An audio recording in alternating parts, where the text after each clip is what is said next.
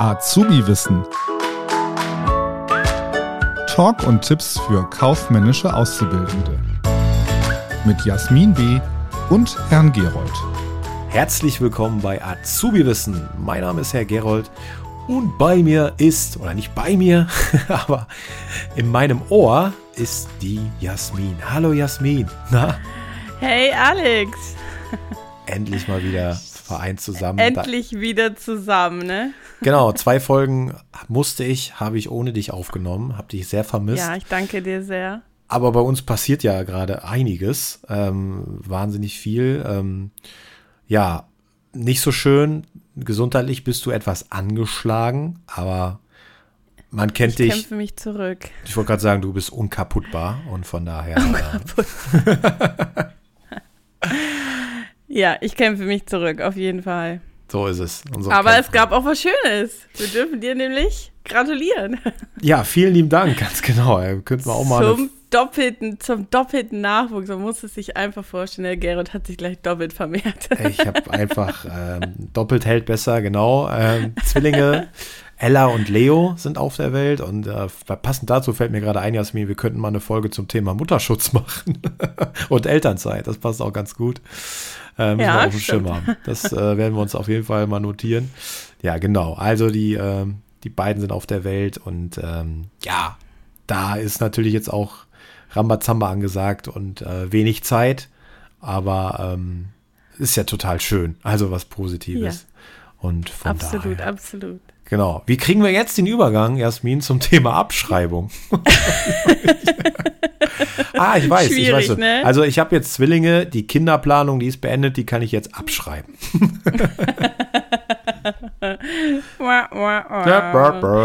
genau, heute. Ja, vielleicht aber auch nicht. Spannend, Buchhaltung, Abschreibung. genau. Leute, wir reden heute über die, das Thema Abschreibung. Vielleicht erstmal ganz kurz die Definition, was ist überhaupt Abschreibung, bevor auch Jasmina mal ein bisschen was zu erzählt, weil die hatte das Thema auch in der Prüfung. Ja, die Abschreibung, äh, das ist quasi die Erfassung der Wertminderung von Anlagegütern aufgrund von Überholung und Verschleiß. Und äh, was sind überhaupt so Ursachen von so einem Wertverfall? Also klar, Verschleiß, ne, das kennt ihr alle äh, beim Autofahren wenn ihr Auto fahrt, dann hat das Auto einen gewissen Verschleiß, die Reifen werden abgefahren, technischer Verschleiß, quasi durch Gebrauch, ja, indem ich das Anlagegut gebrauche, ja, dann äh, hat es natürlich auch einen gewissen Verschleiß. Es gibt auch noch den ruhenden Verschleiß, also durch Umwelteinflüsse. Wenn ich mein, mein Fahrzeug, mein Auto, äh, wenn ich keine Garage habe und das immer bei Wind und Wetter draußen stehen lasse, dann habe ich natürlich auch einen Verschleiß durch Wettereinflüsse. Und dann gibt es auch noch sowas wie den Katastrophenverschleiß. Das ist sowas wie Feuer oder andere Katastrophen. Das wären dann zum Beispiel eine außerordentliche Abschreibung, da kommen wir nachher noch zu.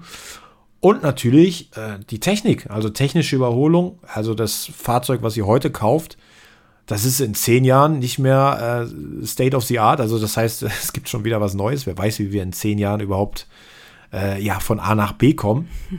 Und das sind quasi so Ursachen, warum wir abschreiben, warum es einen Wert, Werte, einen Wertverfall überhaupt gibt. Genau, das ist so die ja. planmäßige Abschreibung auch, ne? Da unterscheiden wir dann zwischen degressive und lineare Abschreibung. Degressive Abschreibung ist nicht prüfungsrelevant, war auch eine Zeit lang, da, da können wir gleich nochmal drauf eingehen, war auch eine Zeit lang komplett abgeschafft. Durch Corona kam sie wieder und ich meine, aktuell ist sie aber dann auch schon wieder weg.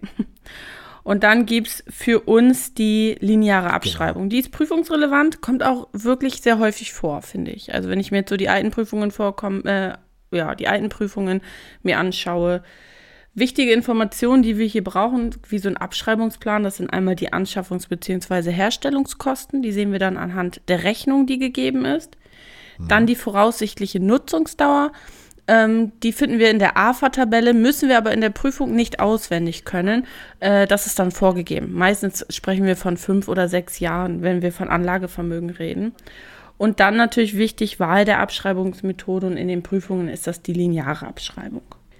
Genau, dann teilen wir nämlich einfach die Anschaffungskosten durch die Geschäftsjahre, also durch die Nutzungsdauer. Und dann wissen wir, wie viel wird es pro Jahr abgeschrieben. Hier ist es wichtig, dann darauf zu achten, das ist nämlich mein Fehler gewesen in der Prüfung. Wie gesagt, ich hatte das ja auch als Thema. Wenn ich jetzt eine Rechnung habe, wir kaufen ja selten direkt im Januar ein. Sagen wir mal, ich kaufe jetzt im April ein. Und da ist es auch wirklich egal, ob ich am 1. April oder am 28. April einkaufe. Der April wird komplett mitgerechnet. Wir rechnen dann hoch. April, Mai, Juni, Juli, August, September, Oktober, November, Dezember, haben dann neun Monate im Anschaffungsjahr.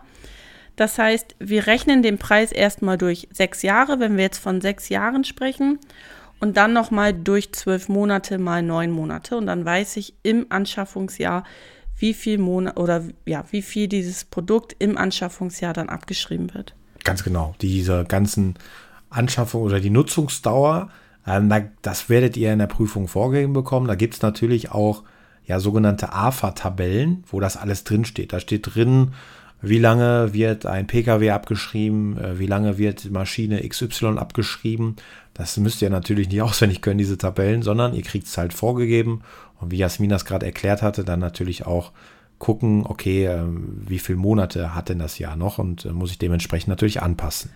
Das war's auch schon, oder? Ja gut, es gibt noch die, es gibt noch die degressive, da können wir ja einmal ganz kurz drüber sprechen. In der degressiven wird prozentual abgeschrieben. Also einfach nur, dass ihr es mal gehört habt. Da wird dann quasi der Wert, ich sage jetzt mal als Beispiel, vielleicht, ich weiß gar nicht, von, von, von welchen Höhen wir da sprechen, wenn ich jetzt einfach mal von 10% ausgehe, dann ähm, bei 1000 Euro 10% abschreiben, dann bleibt danach dann noch 900 Euro übrig. Und wenn ich dann wird von diesen 900 Euro wieder 10% abgeschrieben und von dem Ergebnis wieder 10% und so weiter. Der Nachteil ist bei dieser Abschreibung einfach, es dauert unendlich viele Jahre, bis ich auf Null bin. Also ich bei der, bei der Degres, äh, nee, bei der linearen Abschreibung, da bin ich dann halt nach sechs Jahren auf Null. Aber bei dieser degressiven Abschreibung schafft man es nicht. Also wenn man das mal so runterrechnet, sich selber mal so ein Beispiel aufschreibt, es dauert unendlich lange, bis man da auf Null ist. Ähm, in der Regel oder in der Praxis ist es immer so, dass diese Produkte dann oder diese, ja, dieses Anlagevermögen dann trotzdem noch mit 1 Euro in den Büchern weitergeführt wird, einfach nur, damit man das nicht aus den Augen ver äh, verliert.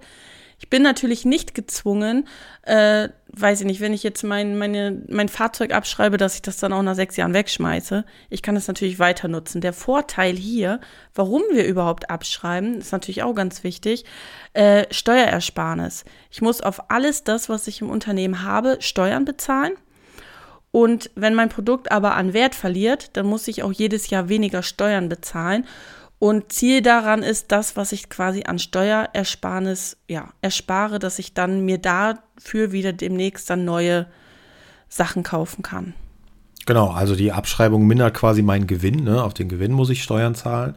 Und mhm. ähm, Jasmin hat gesagt, Gründe für Abschreibung, diesen Werteverfall, den ich eingangs gesagt habe, den, diese Minderung des Anlagevermögens, wenn ich ein Auto habe, ähm, über die Jahre, das wird dann quasi als Aufwand äh, abgeschrieben und das mindert quasi mein Eigenkapital. Und genau, die lineare Abschreibung, die hat Jasmin euch erklärt, degressive habt ihr schon mal gehört jetzt, aber müsst ihr für die Prüfung nicht wissen, sondern ganz normal die lineare Abschreibung. Und abgeschrieben sind wir noch nicht. Wir sehen uns, wir hören uns nächste Woche wieder, aber das soll es für heute gewesen sein. In diesem Sinne, macht's gut. Tschüss. Genau, bis dann. Tschüss. Ciao. Das war Azubi Wissen, ein Podcast der Marke Kiel.